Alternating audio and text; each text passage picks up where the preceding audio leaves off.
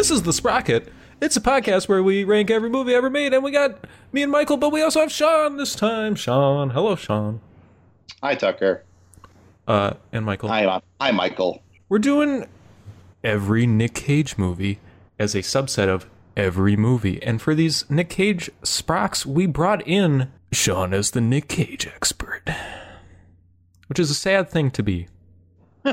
Well, I think this stems in part from the fact that when I was in college, I would sometimes just like check out three Nick Cage movies, and they were divided up by I had my action cage, I had my classic cage, and I had my crazy cage. And I'd just go to a friend's house and we'd watch those movies over the weekend. And it was a good time. Yes. What what's the hierarchy of cages here? Is like Cage his best as Crazy Cage? Action Cage. Or Action Uh, okay, so like in brief, Action Cage is sort of like, you know, like The Rock Yes. Con Air, like where he's playing like a no nonsense sort of actiony person. I put Face Off in Action Cage Yes. too.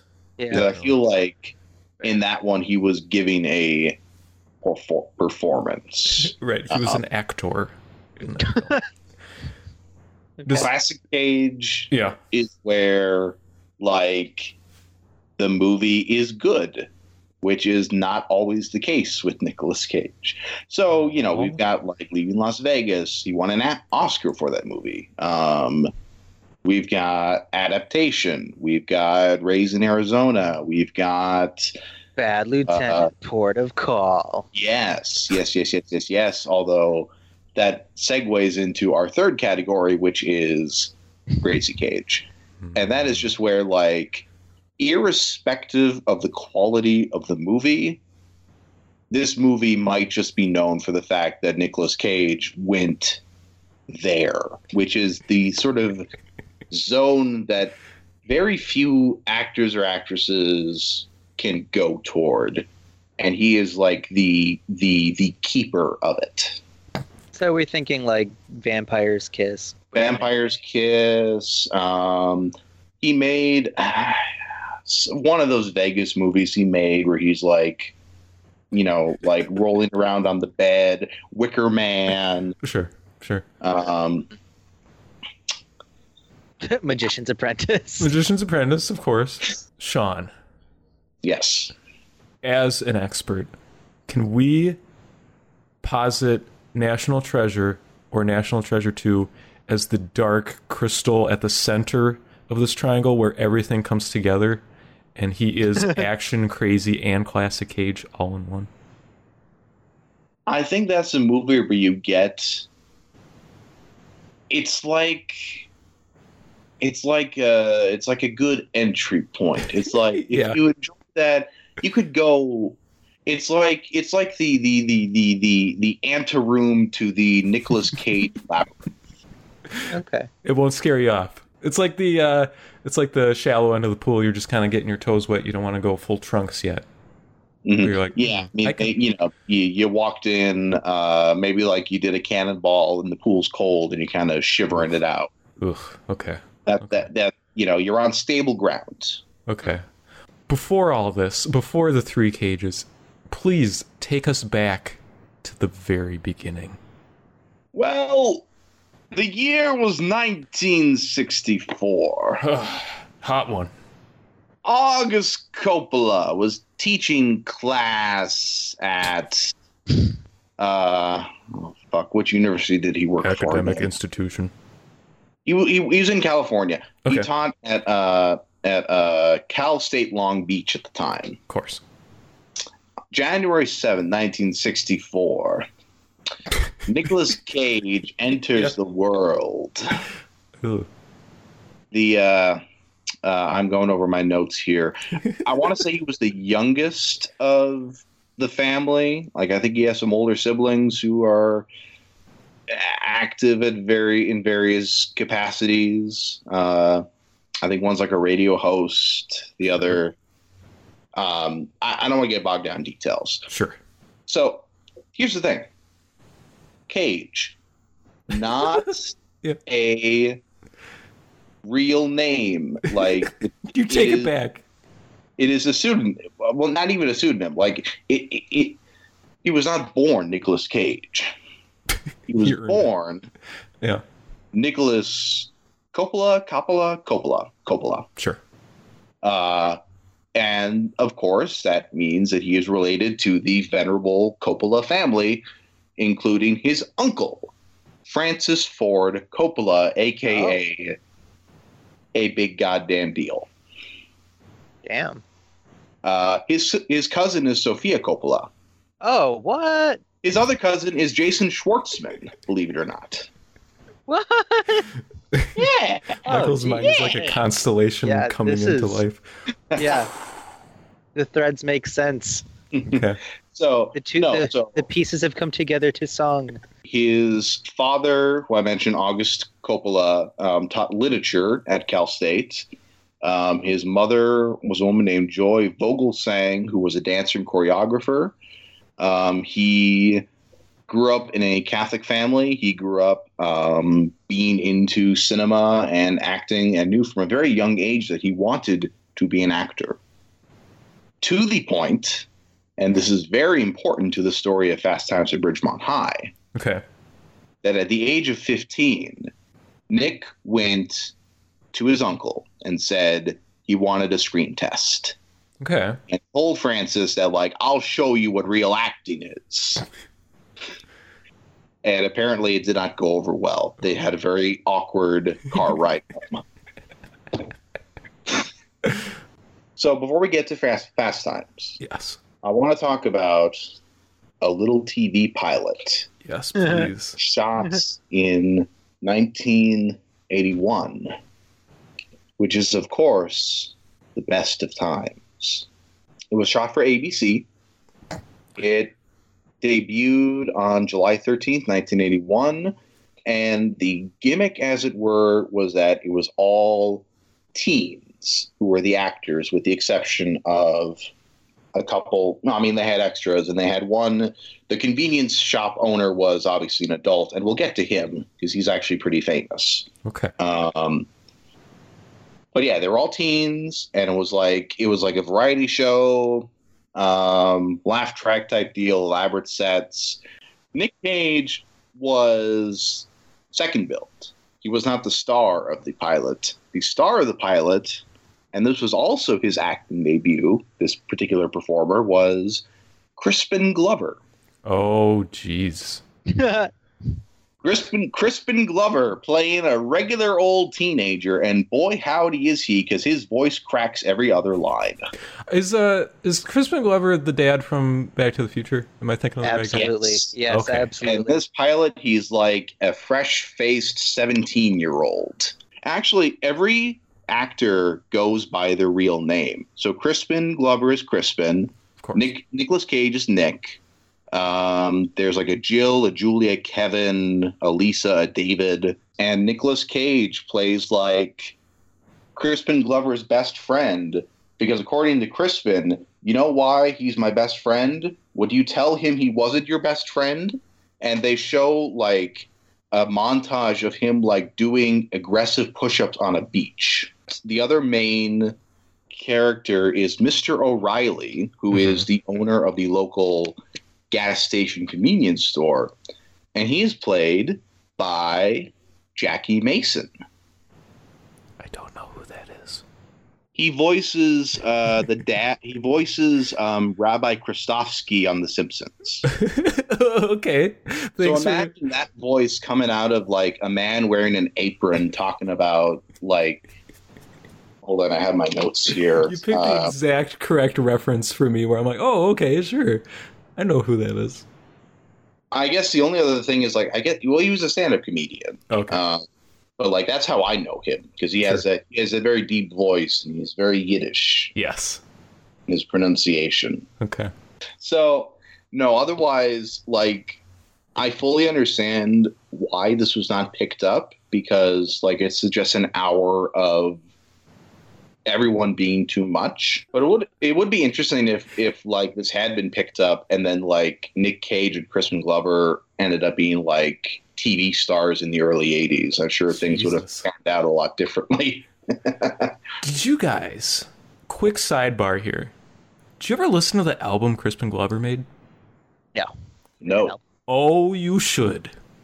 Oh I'll yeah. just leave it at that. Yes, especially the clown song. I'll. uh There might be some What? clown song in the editing of this podcast episode, but What? great, great album. Okay, Sean. Sorry. Please continue. Well, and that's a good segue because let's move on to Fast Times at Ridgemont High, specifically how Nick Cage was actually supposed to play the character of Brad. One of my favorite characters in the film. Yeah, Nick Cage was supposed to be Brad, according to IFC. And there have been some. Thank you. I have sources. I know. I know. I appreciate it. But yeah, no. So both said that like Nick Cage was going to play the lead role.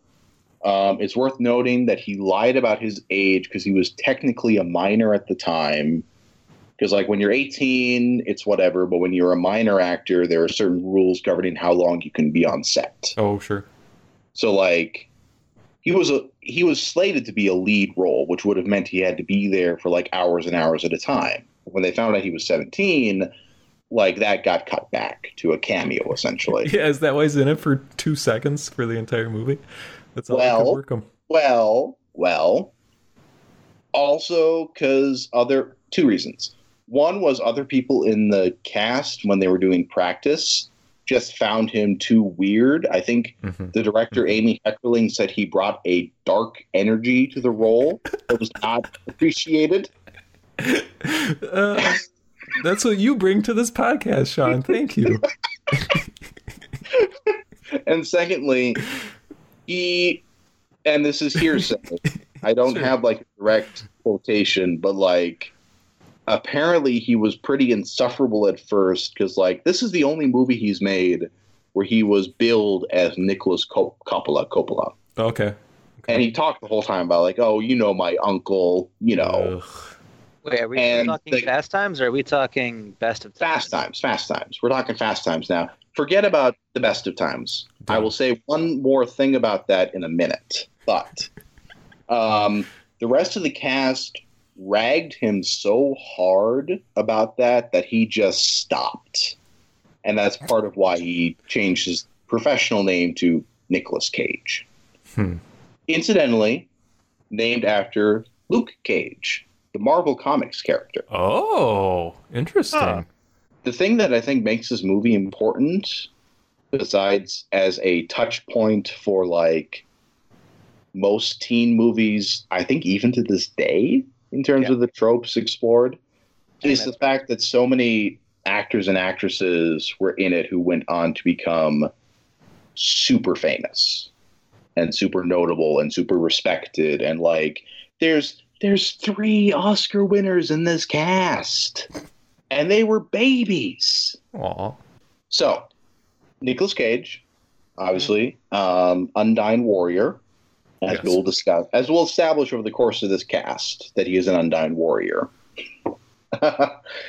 okay, this movie has Sean Penn Oh, sure, sure, sure. playing Jeff Spicoli, Eternal Stoner. hmm Uh, it has Jennifer Jason Lee, who has had a remarkable career, in my opinion. Uh, most recently was in, not most recently, of course, but like, I mean, she was in Hateful Eight. She got an Oscar nom for that. She's been in good movies. She's a good, good actress. I think she's cool. Uh, Yes.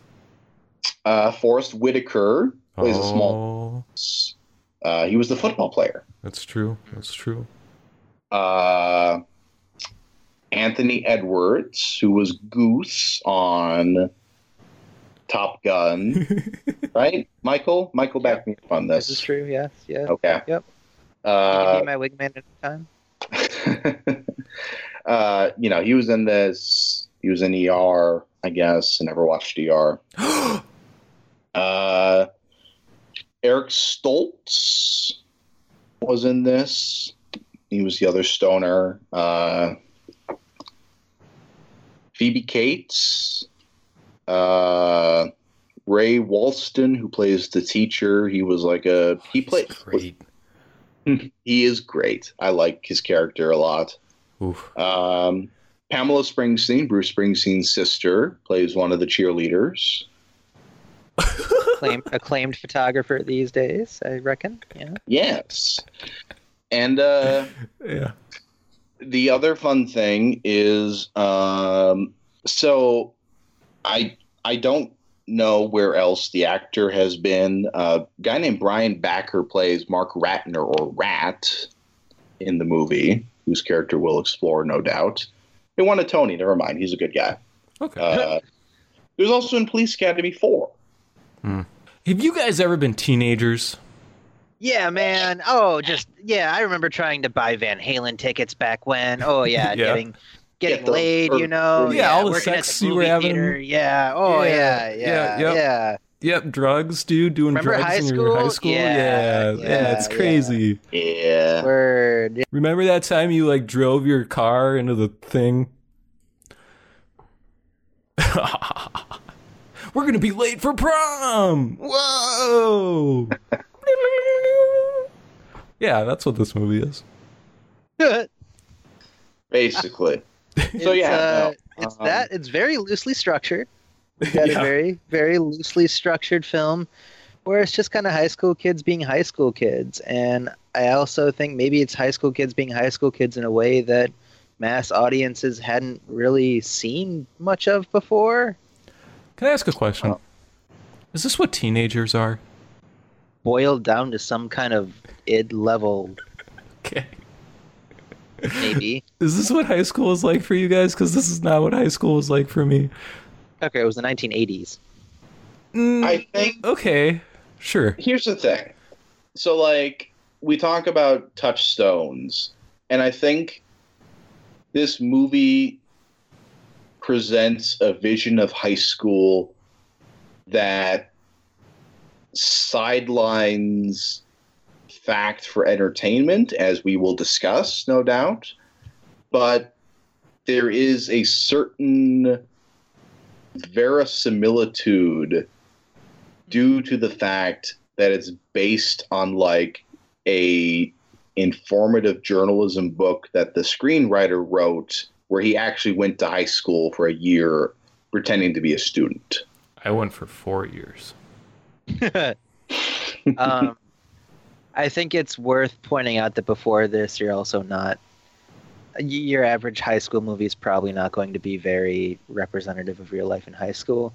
And while maybe this is imagined to some degree, it's imagined in a way that kind of counters that. You understand what I'm kind of saying? Hmm. It's like maybe this is the imagined other side of it. Mm. And somewhere in between this movie and what came before it is the real story. Okay. But Feel I'm me? You keeping up? You're keeping up? I keeping up. Oh, teach. I mean, I'm keeping up. so it's like i guess like for whatever reason when I think of this movie my mind goes back to like both stuff like earlier so like in the 70s you know you, you had a movie like american graffiti which presented a vision of 1950s teenagedom in a way that i think struck the same balance of like factual observation with like dramatic embellishments. and then you had you know you have like a slew of teen movies you know like the the teen sex comedy was established as a genre by this point exemplified by movies like friggin' porky or whatever Of course, touchstone for Yeah. a generation. Everyone's favorite movie, Porky. Yes. i think all i know about it is i think my dad hates it so i never watched Add it to the list. Okay. Does Grease fit into this? yes Okay. Okay. Uh, I still think there's a bit of sanitization there Okay. In Grease? in Grease. No. Yeah. That's real. I- That was a documentary about cars. don't you know cars fly yeah, and they make girls cream or whatever. You know, Grease. they're powered by lightning the grease kind And then they hump the air. Oh, Grease is great, but this isn't Grease, you guys. This is Fast Ridge at Monterey Times. It's wild to me that the most iconic parts of these movies are the ones that I think probably had the least bearing on the actual film. Hell yeah.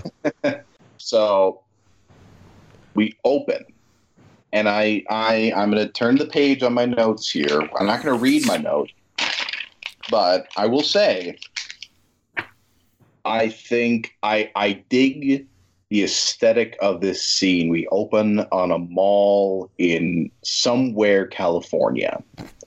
And there's neon and there's the shopping mall and people are making pizza and buying stuff and walking around and there's probably leg warmers and it's just like there's music.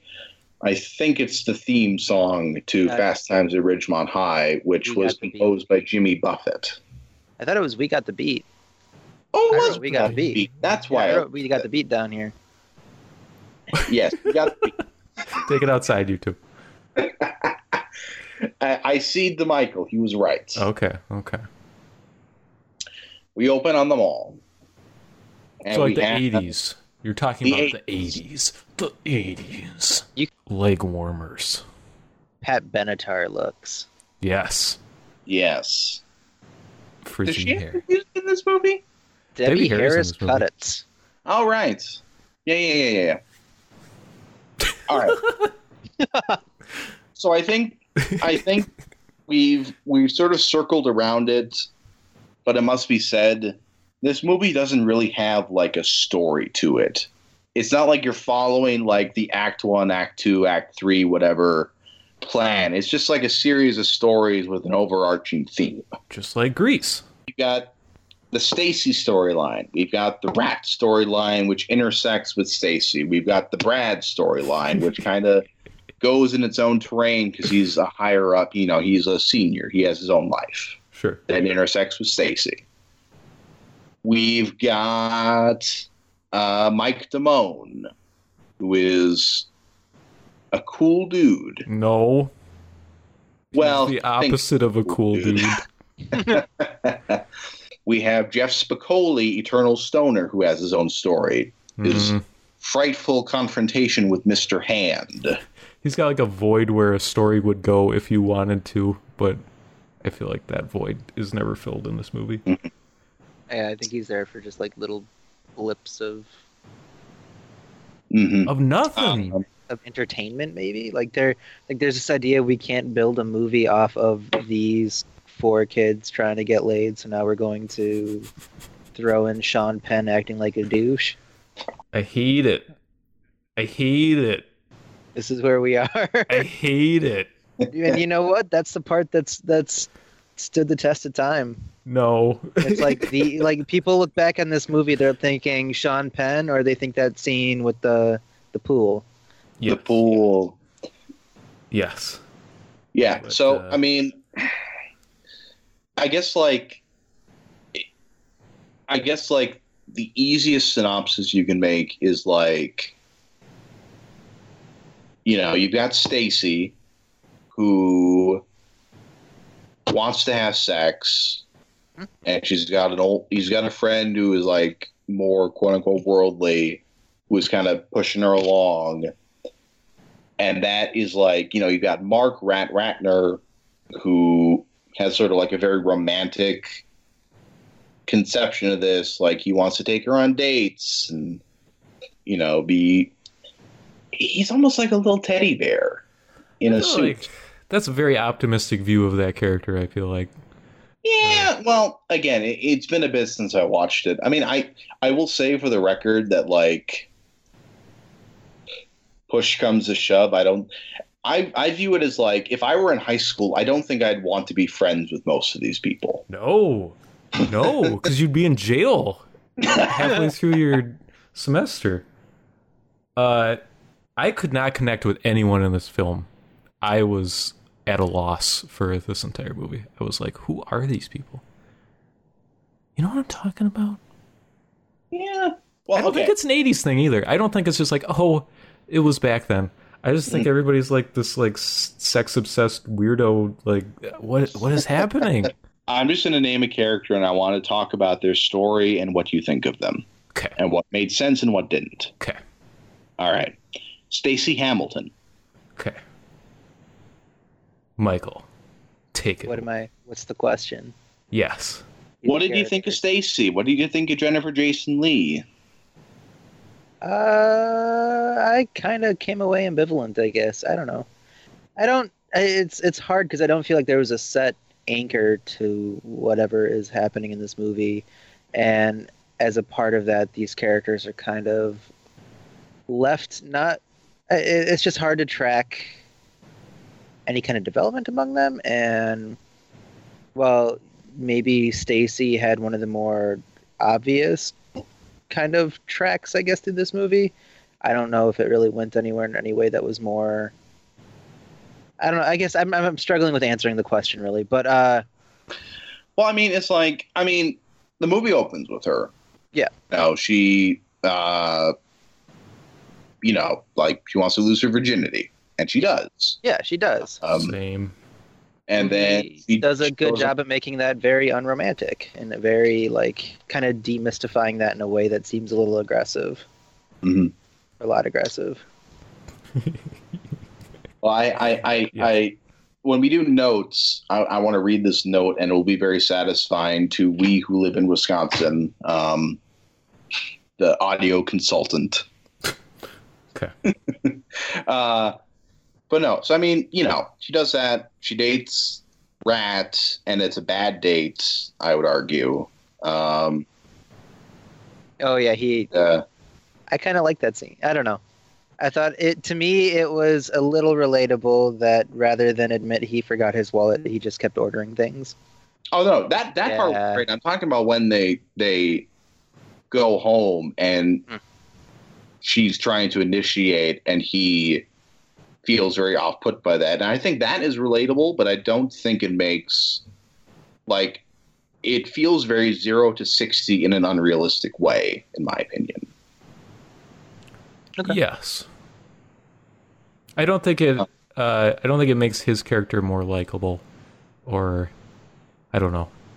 I don't And I, I, I, I want to say for the record, I don't dislike Stacey's character for for initiating. no. Uh, I She's think kind that's of hurt in that scene. I mean, Yeah. she's kind of the victim. which is what I think leads to her hooking up with Mike Damone. Sleazebag. Total sleazebag. Oh. Good, good taste in posters though, but not really because those are all Cameron Crowe's posters. he likes the Elvis Costello and the B-52s.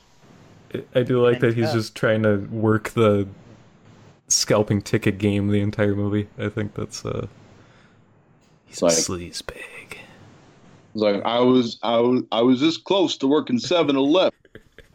It's kind of like because it, it's like it takes an archetype from, you know, I'm thinking like 20s gangster films to some degree. Yeah. People who are kind of rigging, rigging Well, so- sporting games and ra- horse races and stuff like that, and then taking that and throwing it into high school, and now he's just talking cheap trick tickets. People who don't want to buy mm. them. They're still good. Dream Police? Come on. Yeah, it's good. Sings, sings the cheap trick. Yeah, yeah, yeah. Well, that's the fun thing actually. Sidebar. So Mike Damone's character, played by by Robert Romanus, younger brother of Richard Romanus, who played like that gangster character. He was in Martin Scorsese's Mean Streets. He was in a few hmm. episodes of The Sopranos. Ooh. And that is all I'll say in the matter. Hmm. Oh. Anyway, uh, so yeah, no, she hooks up with Mike. She gets pregnant, then she gets an abortion, Yeah. and yeah, what? yeah, What? Yeah. Yeah. What? that scene where where like she goes, she Brad drives her to the bowling alley, and then she runs across, not runs, but like she goes across the street to the clinic, Yeah. and Brad sees her in the rearview window and knows, and is totally cool about it because he's a good brother. But you can't. You can't, man. You can't have a scene that's five minutes of Sean Penn with a bagel in his crotch, flipping off to the teacher, and then you spend four minutes on your the main character gets an abortion plotline. You just can't do it. Yeah. This movie did. This movie did. I, Ah, I sure. respect it in a way, but All right. I can't. Brad Hamilton, What do we think of him? He does the scene where he masturbates. Haha, it funny. Stacy's mom, lol. Linda, Linda walk in. Haha. Hmm. Um, I like Brad. I don't know. I like Brad. I, I guess I- he kind of has this like king of the school thing that doesn't hold any Well- kind of water. That's the thing. Is like he he thinks he's hot shit, and then it all collapses in front of him. It's like somewhat satisfying to see him like lose his job at the. Well, I mean, Oh, I, satisfying. I can't Not- say that. I, I felt bad for the guy because I feel bad for him Yeah. too, but like, like, I don't know. It, it it's like it's almost like like like a Greek play in that like his downfall was his hubris. I guess it's good when his girlfriend's giving him the same spiel. yeah, That's a good. yeah, Hmm. But he's so, So, yeah, likable. yeah. For the most part, Yeah. even even if he's kind of a dick, yeah, he he does have that bit of. I think there's a redemption arc to him if there is any kind of redemption arc. In Yeah, he throws away the pirate costume. He says, "No more." It's Yeah. beautiful. It's a beautiful. And then he stops the one the the the, the stuff with Stacy, and the abortion sequence. Then you've got the uh, the ending where he becomes the manager after he throws coffee in some guy's face. Oh yeah. All thanks to Jeff Spicoli going to the bathroom. That's good. Um, oh yeah, yeah, yeah. I forgot all about that. Okay, sure. Yeah. he's wearing the Bruce shirt. He, he's got Bruce power throwing that. Yeah, yeah. Bruce Power. He's wearing the Bruce Springsteen shirt. Pamela Springsteen somewhere else on set. It all It comes works. together. Okay. Um, yeah. So, quick aside. So when he's in the pirate costume and he quits and he's throwing the food out the window because he feels embarrassed because a because a pretty woman in the car over is like laughing at him. Oh. That is Nancy Wilson of the band Heart, Oh no way! Huh. who went on to marry Cameron Crowe. They were like dating at the time, I think. Oh. Yeah, Yeah, no, it's Nancy, it's Nancy Wilson. Oh. That's like the least exciting person that could have been. I don't know. My brain isn't firing. I think, I think it's a not kind going. of a neat fun fact. Yeah. Okay. But I like So- Heart, so. I also like heart. Jeff Spicoli. Bad. terrible. Bad. My God, Why? it feels like they needed a mascot. It feels like my dad is making a movie or something and he's like, This is what teenagers are. yeah. They do drugs. So I don't get why I like the teacher. Because the teacher is so also that where it's like bad 80s college movie or something where it's like, this is what professors are like. They're squares. But I don't know. I liked him. Mr. Haynes. Well, I think, I think, like if you talk about like authority figures in teen movies, you don't talk about Mr. Hand very often because I think for the by and large, it feels like it was played straight, whereas like. I don't know. The principal in Ferris Bueller is so hmm. over the top that, like, you can remember that more. Animal House. That and like, I think Mr. Hand kind of. It, he, it felt like he had agency. He was fighting back too. He was a little more than just kind of your your squarish teacher, and that he would react to things that happen, and he was holding his own as far as like comedic beats went. You know, Yeah, I mean, like he wasn't. He, Spicoli, wasn't, like Spicoli acts up in class, and Mr. Hand acts up back against him. he goes out of his way his to annoy pizza. him. Yeah, he eats it up. Okay, Res- but it's not a plot, and that's a lot of this movie. Like, there's no. No, no, no. I, I'm following. I'm just saying this Okay. is maybe why Mr. Hand vibes a little better than the rest of. The rest of the crew. Yeah, I will Professor say, crew. I will say, how do we feel about the scene where Mr. Hand shows up and makes Jeff Spicoli do like eight hours of history in like his bedroom, which is lined with wood and nude pictures. it's good set design. I don't like it because it doesn't translate into anything. It's like, okay, f- sure, this is the end of his character arc, but it's not like anything changes. Like, why is this in Uh, here? Um, yeah, it's a good question. Uh, I think as far as things changing, you get Spicoli understanding history a little But bit. it's not like It's he goes on to use that for anything. No, I know, like- I know, I know, I like, know, but no, it it does seem a little weird. I don't think it's very good, with the exception that I like this yeah, this Spicoli annoys Mr. Hand, so Mr. Hand goes out of his way to annoy Spicoli back kind of dynamic.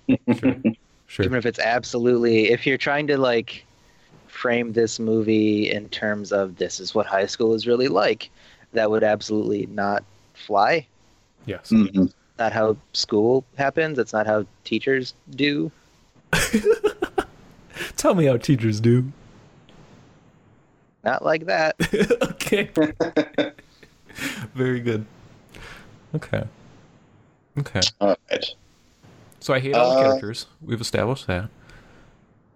Yeah, I mean, I mean, like, it feels like those are sort of the three.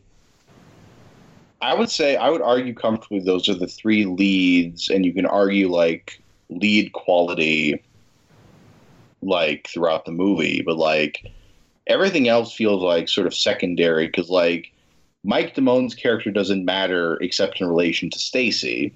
Mark doesn't matter in relation doesn't matter except in relation to Stacy or does like you know Phoebe Cates's character, uh, you know, like Mr. Hand is really only in the movie to like provide a foil to you know just Spicoli.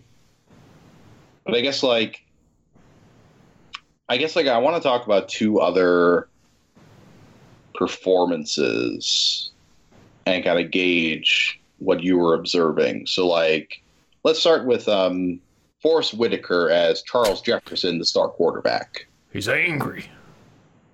He is angry. His brother, he likes Jeff. They drive the car. That classic scene where he like Jeff. Yes. uh, it's. I mean, the only thing I take away from that performance is, oh, it's Je- it's uh, it's Forrest Whisk- Forrest Whiskers. Forrest Whiskers. Of Star Wars Rogue One fame? Yes, he died on the planet. It was sad. That's all I got.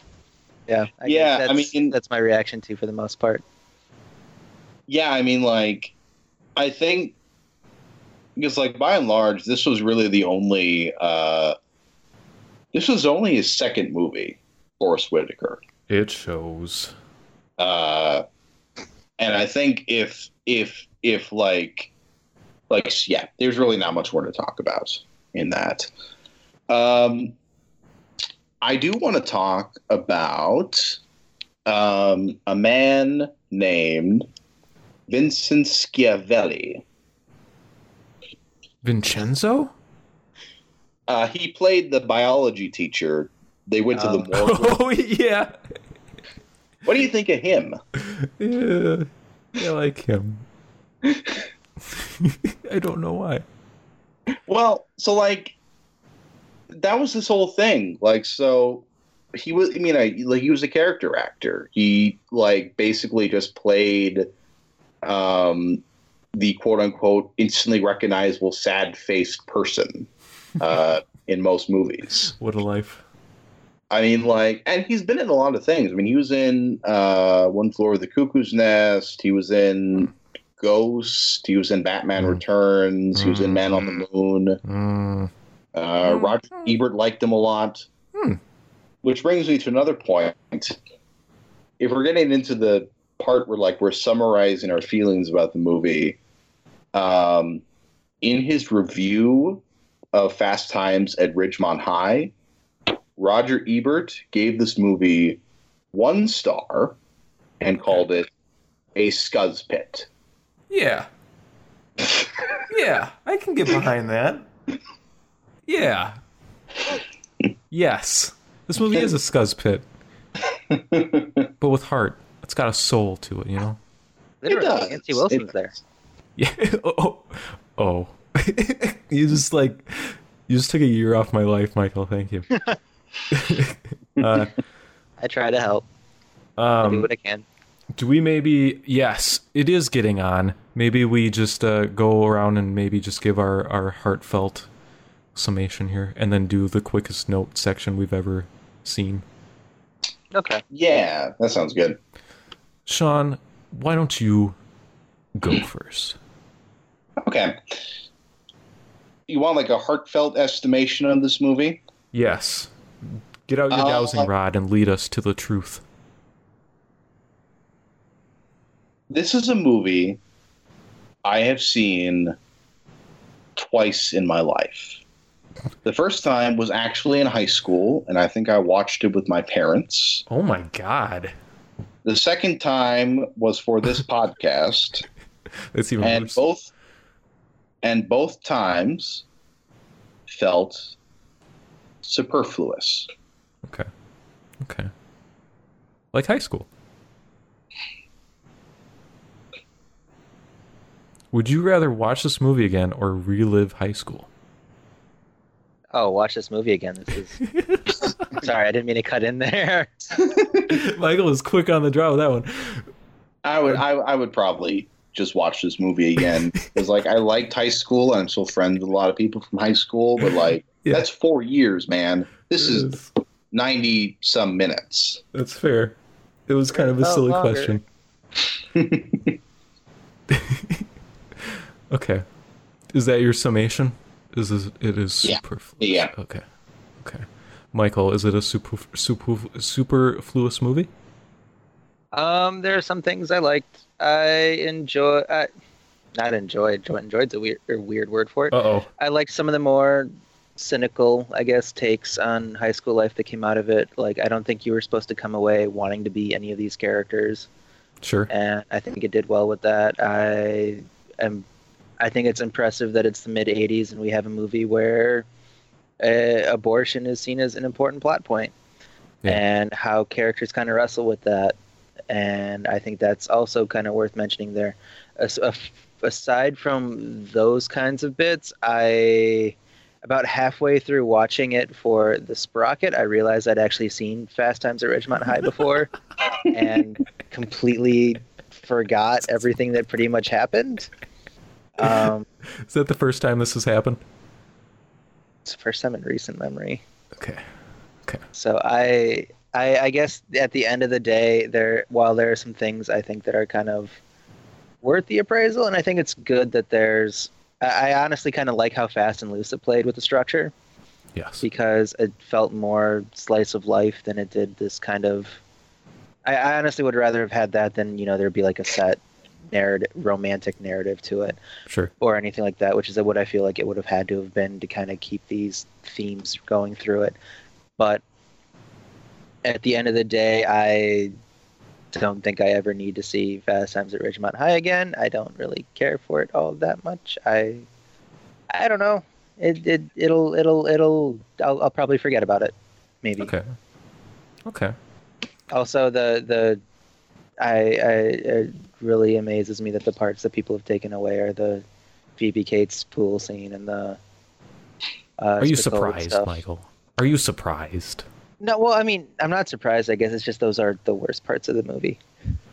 Do you Like, think they're the they parts knew? That have no bearing. Did they know, Michael? Did they know? Probably. Okay. Okay. Probably knew they had to sell a movie. Okay. Boobs and funny guy. That's all I care about. Put it to the top of the list, dude.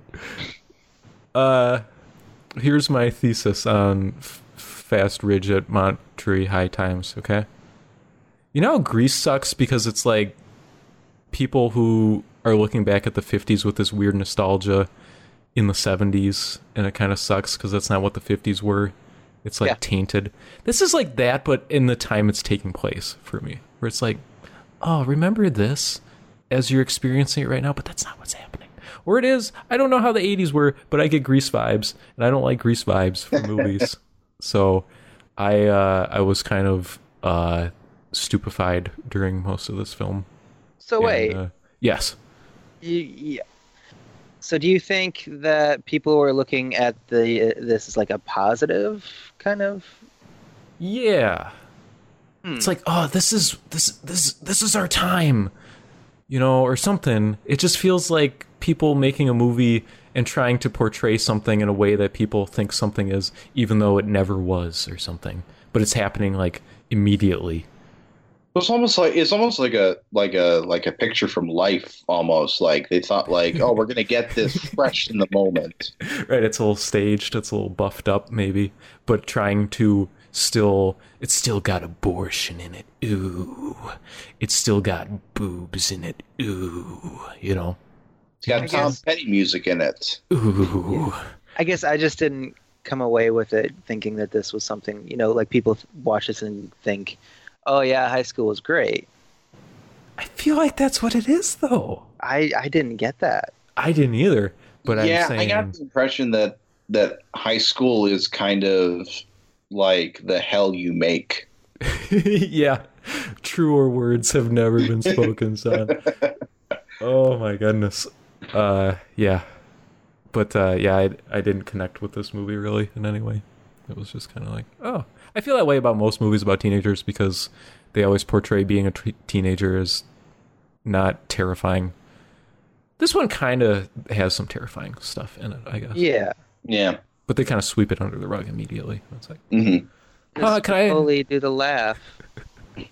I just hate that he's like, I gotta sell, dude. I need the money so she can get an abortion, and then it doesn't happen, and then he just doesn't show up, and that's just like the end. I'm like, what?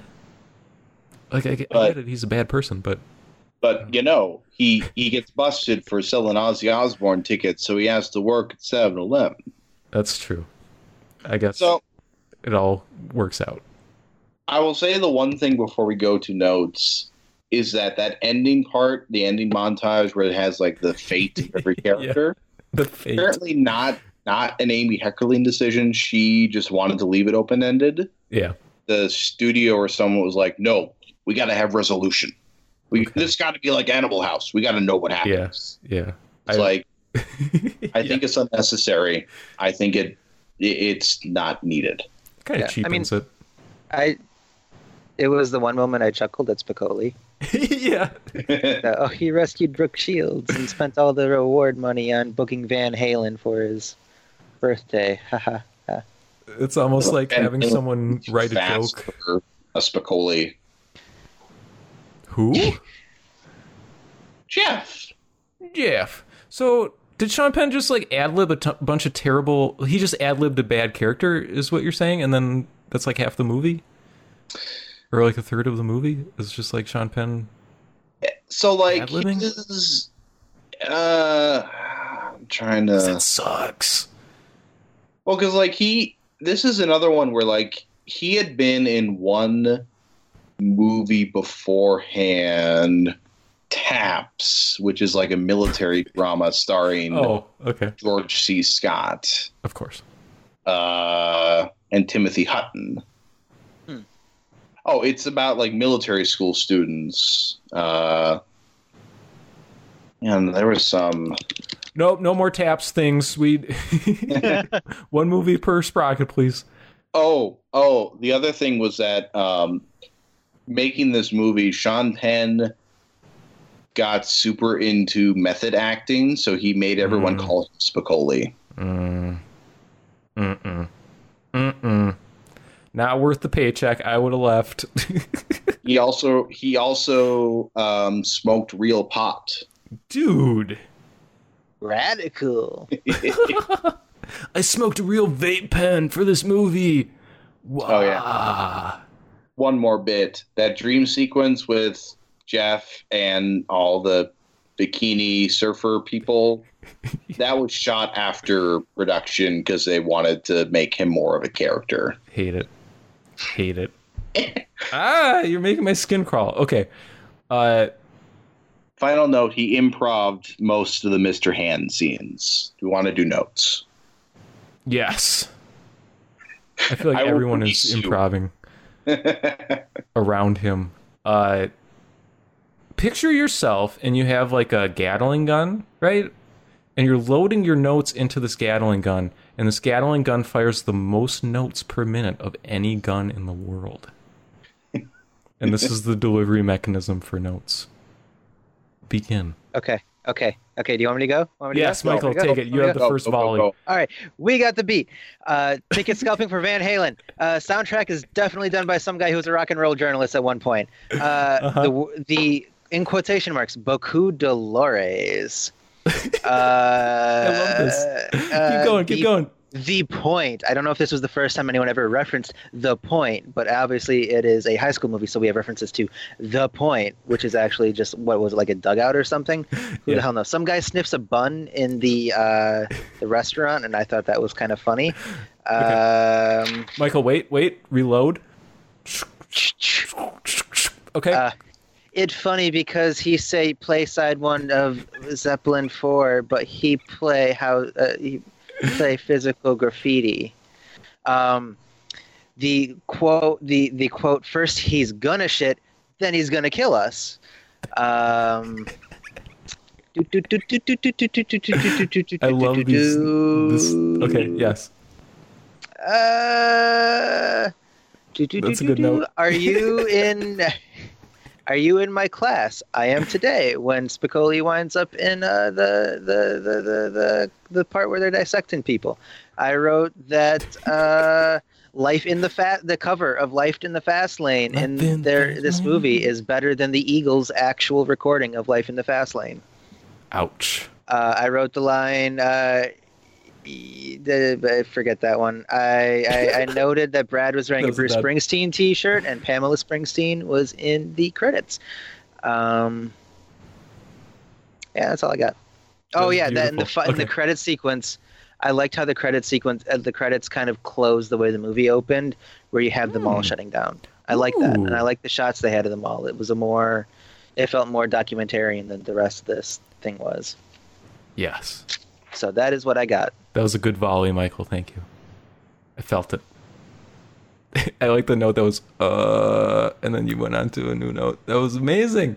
Okay, Sean, Oh, me? Okay. fire up the gun. I don't have any notes. All right. Uh, gotta get gotta get the the the the, the belt of bullets on. Uh, uh, damn Warming it. up. Oh, Jerome. No, no. Slide, slide, Jerome. All right. All right. Notes. Mall intro aesthetically pleasing. Okay. Okay. On Johnson, audio consultant. A memoir. Uh,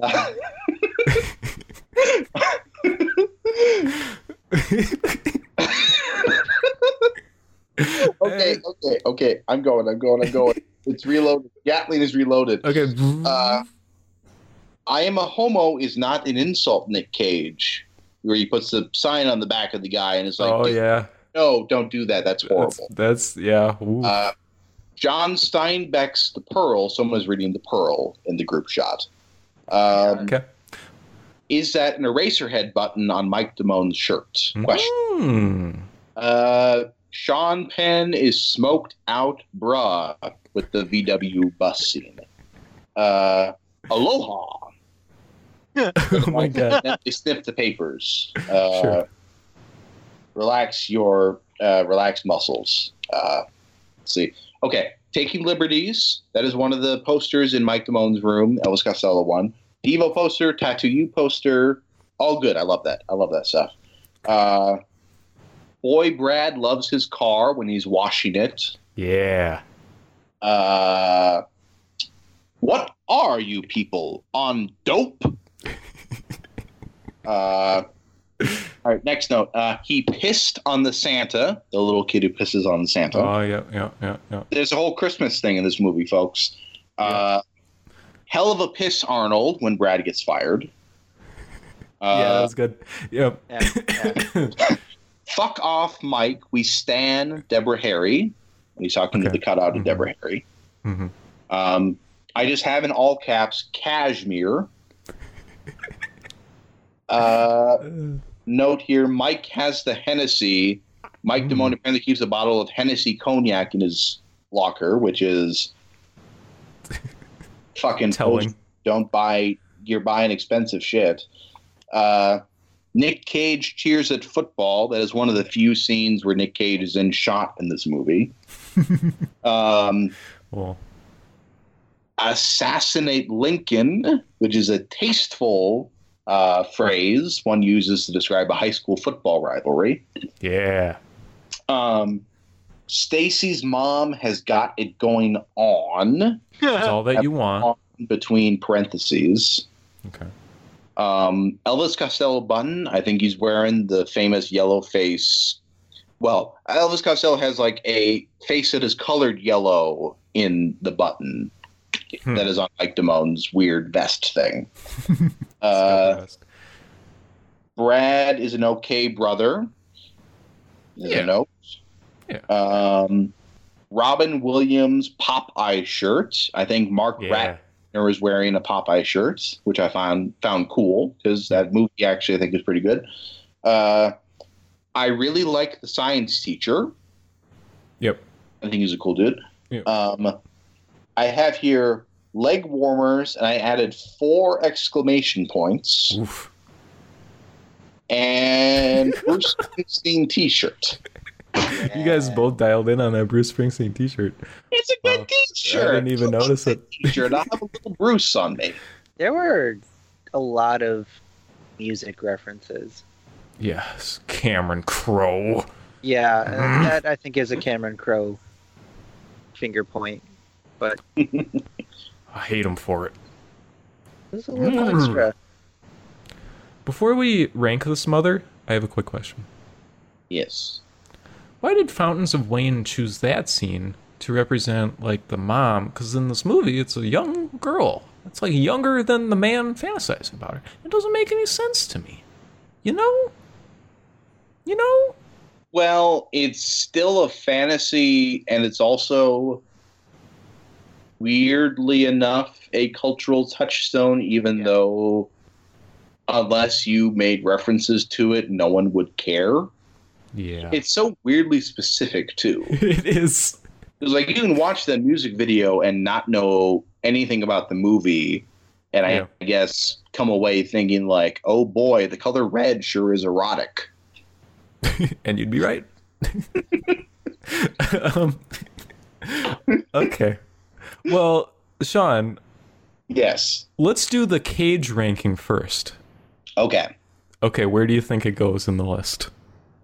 Well, for the moment, it is the only entry on our cage bracket. Cage cage? The cage cage. It is squarely at. I will say this: It's in second we place. will, we will consult research and development to come up with a proper metric for rating the filmography of Nicolas Cage. Okay. But I think an important component of that is screen presence. And I gotta say, not a lot of screen presence mm-hmm. from our Lord and Savior Nicolas Cage. Hurting. Hurting. He's hungry for more screen time, but they ain't gonna give it to him. Should we provisionally rank the best of times here too? N- n- no, because I haven't seen it. Okay. Yeah, That's I my would loophole. not. I would not. Okay. The, the thing is, like, introducing the best of times would forever skew the Cage film ranking. You're putting Because thought I- into this. That is always squarely going to be a top five because, oh my fucking god, I just watched Nick Cage talk for five minutes about El Salvador. You can't. So you're saying you can't start with a showstopper? No, like if the best of times was the only contribution Nicolas Cage had made to any and all screen media, it would still be legendary. For the worst reason. Yeah. But it is legendary, I would argue, for the best reason, which is that love him or hate him, Nicolas Cage remains at the front and center of like My heart. Yes. And the the the the the, the sort of Lovecraftian apparatus that is Hollywood. Okay. okay, National Treasure 3, catch it. Disney Plus. Uh, I, that was beautiful, Sean. Thank you. I feel like you're eulogizing him or something, but we'll he's still alive and we'll we'll have many more Cage movies to go. But until until the time comes when he must descend into the pyramid that he bought for himself in New Orleans. There's just there's like clones in there, and he just another one pops out and makes another bad movie. I would not be hmm. surprised if we hear like of the passing of Nicolas Cage, and then he still has movies coming out for like five years afterward because he just like got them all done in advance. It's beautiful. He's like in Shrek Seven or something ten years from now. Okay, I like it. But you guys, the horses are tired. The wagon wheels are all bumpity. We should take it on home. We should put this in a list, the sprocket list. And Sean, you are going to provide color commentary uh, for this process, but uh, we're gonna kind of. Uh, I'm gonna steamroll Michael as I always do and put it exactly where I want. So, the sprocket list as it stands, starting from the bottom. Now we're here. Yes, Michael. Please give it No, to me. I gotta. No, do it. Say now. Am we're I here. am I saying am I saying the list? Just say now we're here. Now we're here. Okay. The Pacifier. Nightmare on Elm Street 3. Hard target. Dream Target. War. Oh, Dream Warrior. Yeah, I'm sorry. I should add that in. Uh, Hard Target is after Nightmare on Elm Street 3. Dream Warrior. The Secret of NIMH. Iron Man. The Matrix. Crouching Tiger, Hidden Dragon. The Nightmare Before Christmas. The Witch. And Raw. The film Raw is number one. best movie ever made.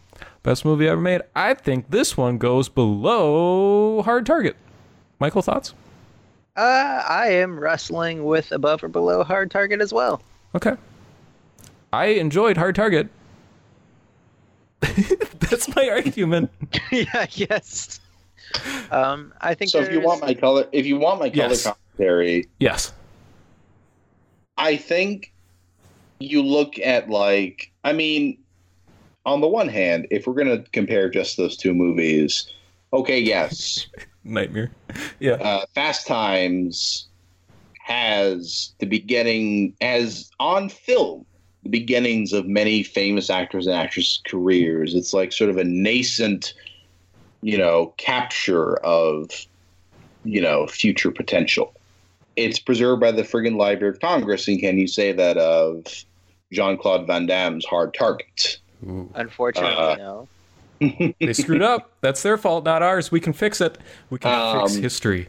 and you have a movie that, for better or for worse, remains a touchstone of the teen movie genre. And I would argue it's sort of leaning toward the worst because I think that's a garbage genre.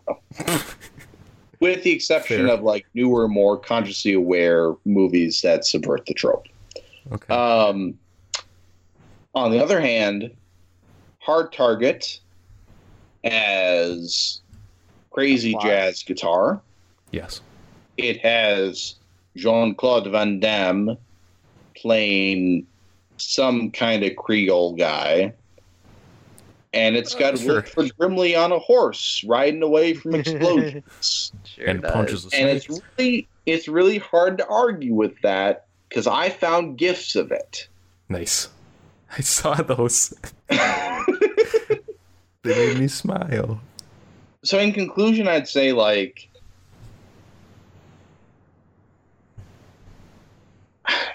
this movie i think premise wise is an acquired taste and is execution wise just kind of sort of okay i mean like I don't, you know, for anyone listening who's curious, I mean, like, you know, Cameron Crowe obviously went on to go write Almost Famous and some other films, um, which are bad, probably. Uh, Amy Heckerling. went to go- Elizabethtown, please. Sean. Uh, didn't he also write that Hawaii movie that was really very poorly received? Fifty First Dates. Absolutely, he did.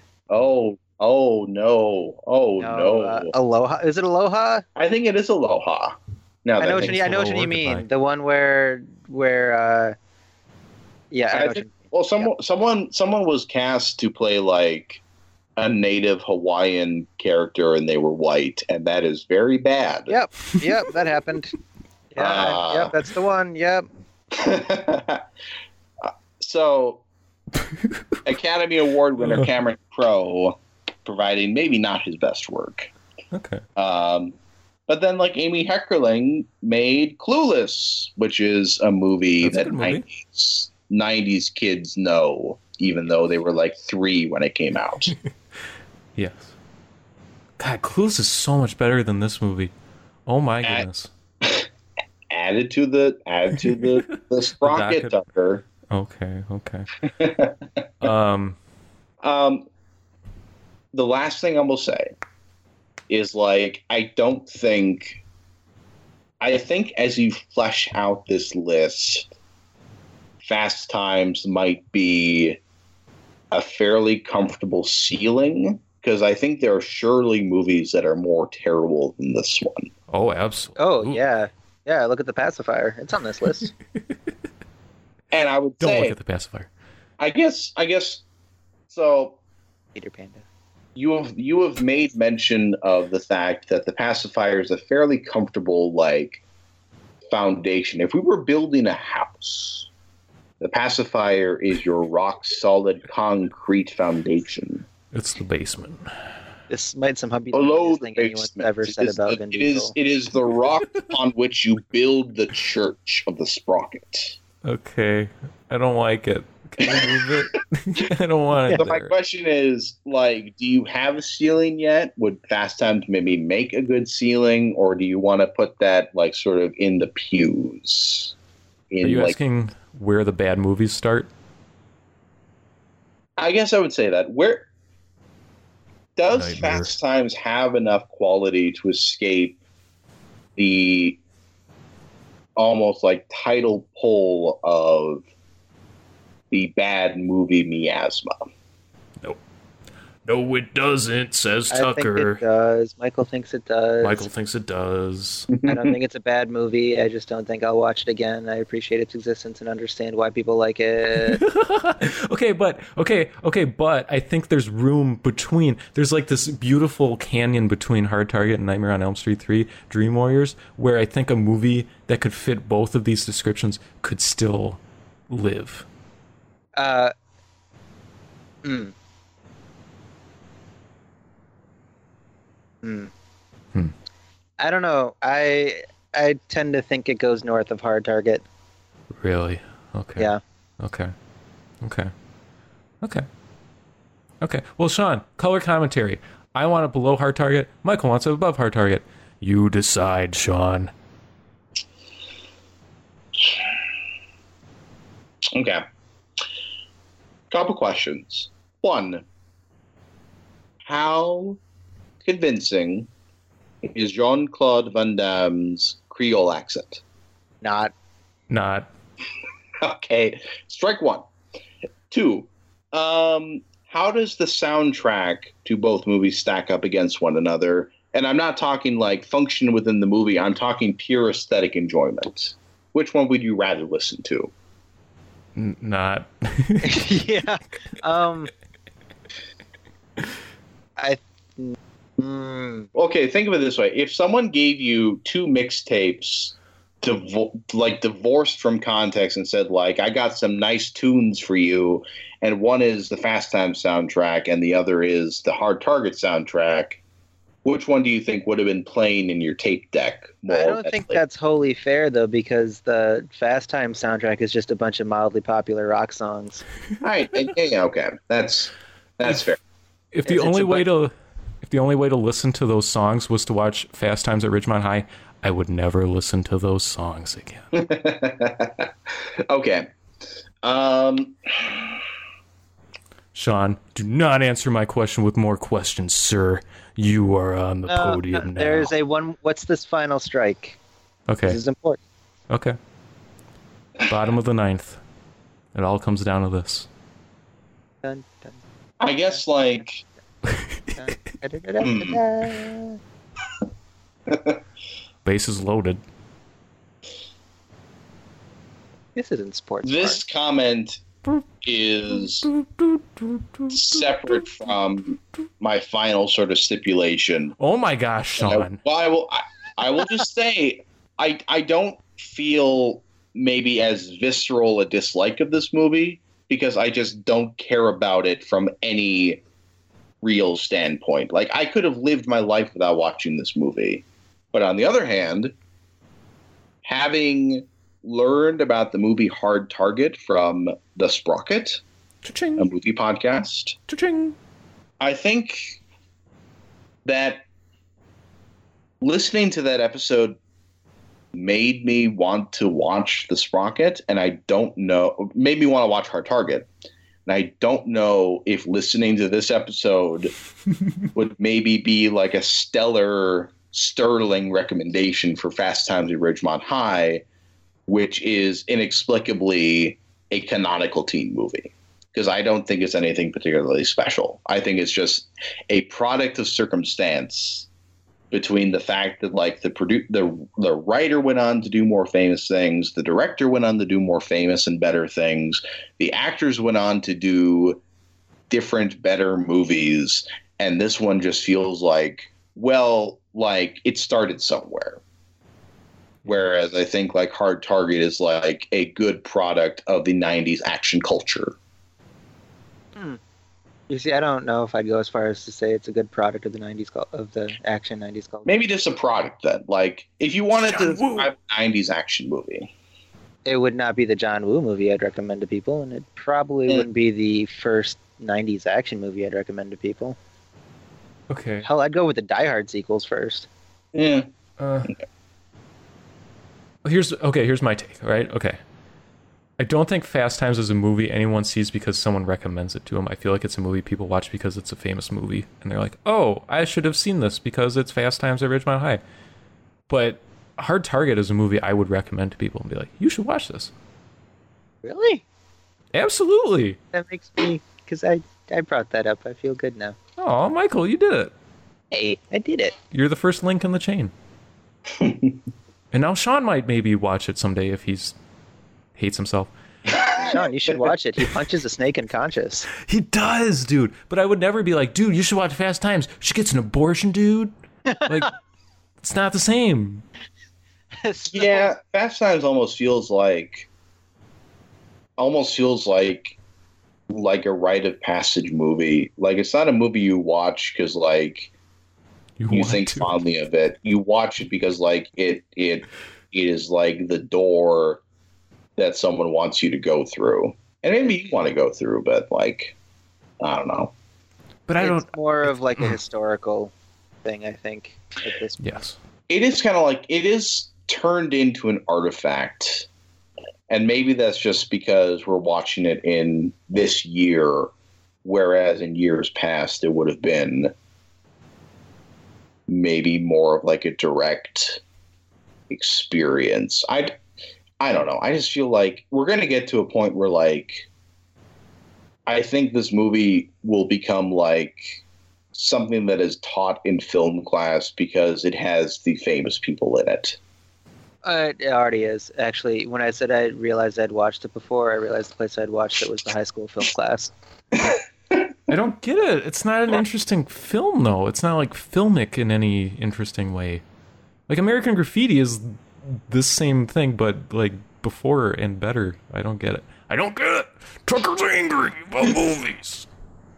Well, well, I think the interesting thing is like American Graffiti has sort of an interesting like auteur edge to it because I feel like George Lucas is trying to make like a serious movie because he was like a film student kid who had his other movie had been like a high concept sci-fi flick and then he made like a deeply felt 50s sort of revisionist not maybe not revisionist but like I felt Very like he was trying to say something with American Graffiti and I don't know if Fast Times is saying anything. Oh, Hard oh, I think it might Target. be trying to. he's like begging for money in the street, and they don't even care, man. They don't even care, and then they No, go. he's Well, begging okay, they don't that kill him, and then they kill him. element. Is like, does does like the we're we're maybe overthinking this one a little bit, but Sean, please ask your final question about this topic. You know, um the great hard target or fast times debate of our time. so um have these. I guess my have. final question would be um Yeah. Which pound for better? pound which movie do you think had the better acting in it? Oh come on! I'm serious. Leading I'm the serious. witness. Fast Get him out of here. I mean, generous with pound for pound. 'cause I feel like there aren't as many time. players in Hard Target. You've got your John, John, John Dammit. Uh, you've got yes. you got the other person. You've got whoever the villain is. You've got the other person. The villains are like why if we're going acting pound per pound. That's where the strength is in that movie because the rest of it's just kind of horny, fake Louisiana. Okay. You guys are depressing me. Just tell me which one is the better movie and let's go with it. I guess in conclusion, I'd say if you put this under Hard Target, I would have no hard feelings because I don't want to think about this movie anymore. Um, but I think people. Well, then again, who cares about other people? This is your. That's list. right. That's right, man. yes. Michael. We can just put it under hard target, Tucker. under hard target. Let's get this over Michael. with. Put it under hard target. Mi- Michael. Are you sure? Yes, I'm sure. I do think I'd much rather go watch Hard Target again, and I guess maybe that's That's sort of the final like Yeah. recommendation. We are talking about like third from the bottom of our list. Like it's not uh you know, this is I'm not too too Yeah, Yeah. We're talking although- not Tucker. We are talking canonical filmmaking now. that's right. Mhm. I'm sorry, sir. I didn't realize. Okay. and you know take take consolation in the fact that like if what we talked about in the chat comes to fruition we will someday watch three ninjas high noon at mega mountain yes. and buddy we're gonna have such an argument over how deep the bottom is oh, it's deep. It echoes forever. Teenage Mutant Ninja Turtles reboot, reboot, reboot, reboot, reboot, reboot. all right so is it on your list do you put it on the list It's done. Hard Times at Fast Ridge High is on there. It's below Hard Target. We're ready to look to the future and go to sleep. Thank you, everyone. The king has left the building. I was walking on the ground, I didn't make a sound. Then I turned around and I saw a clown. Had a frown, stood on a mound, started barking like a hound.